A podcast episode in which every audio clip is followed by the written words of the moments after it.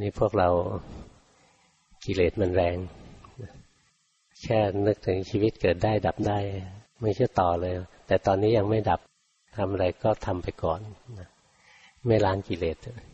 จะต้องดูให้มันละเอียดขึ้นไปอีกจะให้เห็นเลยว่ามันทุกข์อยู่ทุกขณะนะ อย่าหลง อย่าเพลินนะถ้าเราแยกรูปแยกนามออกไปแล้ว เราจะเห็นว่าความทุกข์มันบีบคั้นอยู่ทุกขณะจิตเลยอย่าได้หลงเพลิดเพลินกับโลกเลย พวกหลงโลกมากก็ต้องดูให้มันละเอียดยิบเลยเห็นแต่ทุกข์เยอะแยะไปหมดเลยหายใจออกก็ทุกข์หายใจเข้าก็ทุกข์ยืนก็ทุกข์เดินก็ทุกข์นั่งก็ทุกข์นอนก็ทุกข์ต้องเห็นอย่างนั้น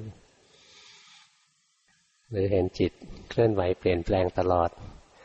จิตสุขก็ชั่วคราว จิตทุกข์ก็ชั่วคราว จิตดีก็ชั่วคราว จิตร้ายก็ชั่วคราว แล้วก็เห็นอนัตตาจิตจะสุขก็สั่งไม่ได้นะ จิตจะทุกข์ก็สั่งไม่ได้ ห้ามทุกข์ไม่ได้นะทุกข์แล้วสั่งให้หายก็ไม่ได้ จิตเป็นอนัตตาสั่งให้ดีมันก็ไม่ค่อยจะดี ห้ามชั่วมันก็ชอบชั่วอะไรเงี้ยนะเฝ้าดูลงไปจะเห็นนะมีแต่ของหน้าเอื่อมละอา ร่างกายนะมีแต่ความทุกข์บีบคั้นตลอดเวลา จิตใจมีแต่ความไม่เที่ยง มีแต่ความเป็นอนัตตานะ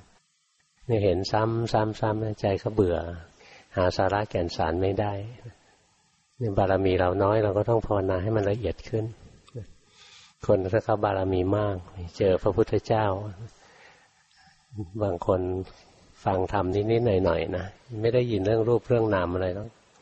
ใจเขาก็ยอมรับแล้วใจเขาตัดได้แล้วเขาสะสมของเขามามาก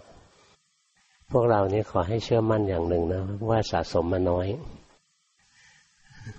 ถ้าสะสมมามากเนี่ยคงไปฟังธรรมตรงจากพระพุทธเจ้าแล้วล่ะ หรือพวกเราบางคนในนี้อาจจะเคยฟังธรรมตรงจากพระพุทธเจ้ามาแล้วนะ แต่ยุคนั้นบารมีเราน้อย เราฟังแล้วไม่รู้เรื่อง เราฟังเทวทัตรู้เรื่อง ตามเทวทัตไป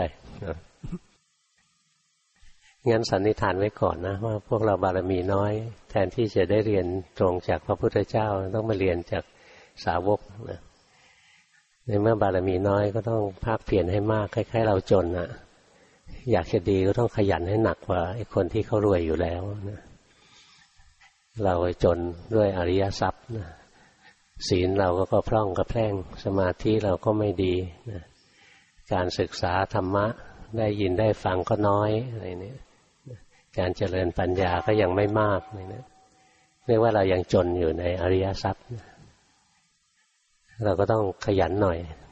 เพราะว่าจน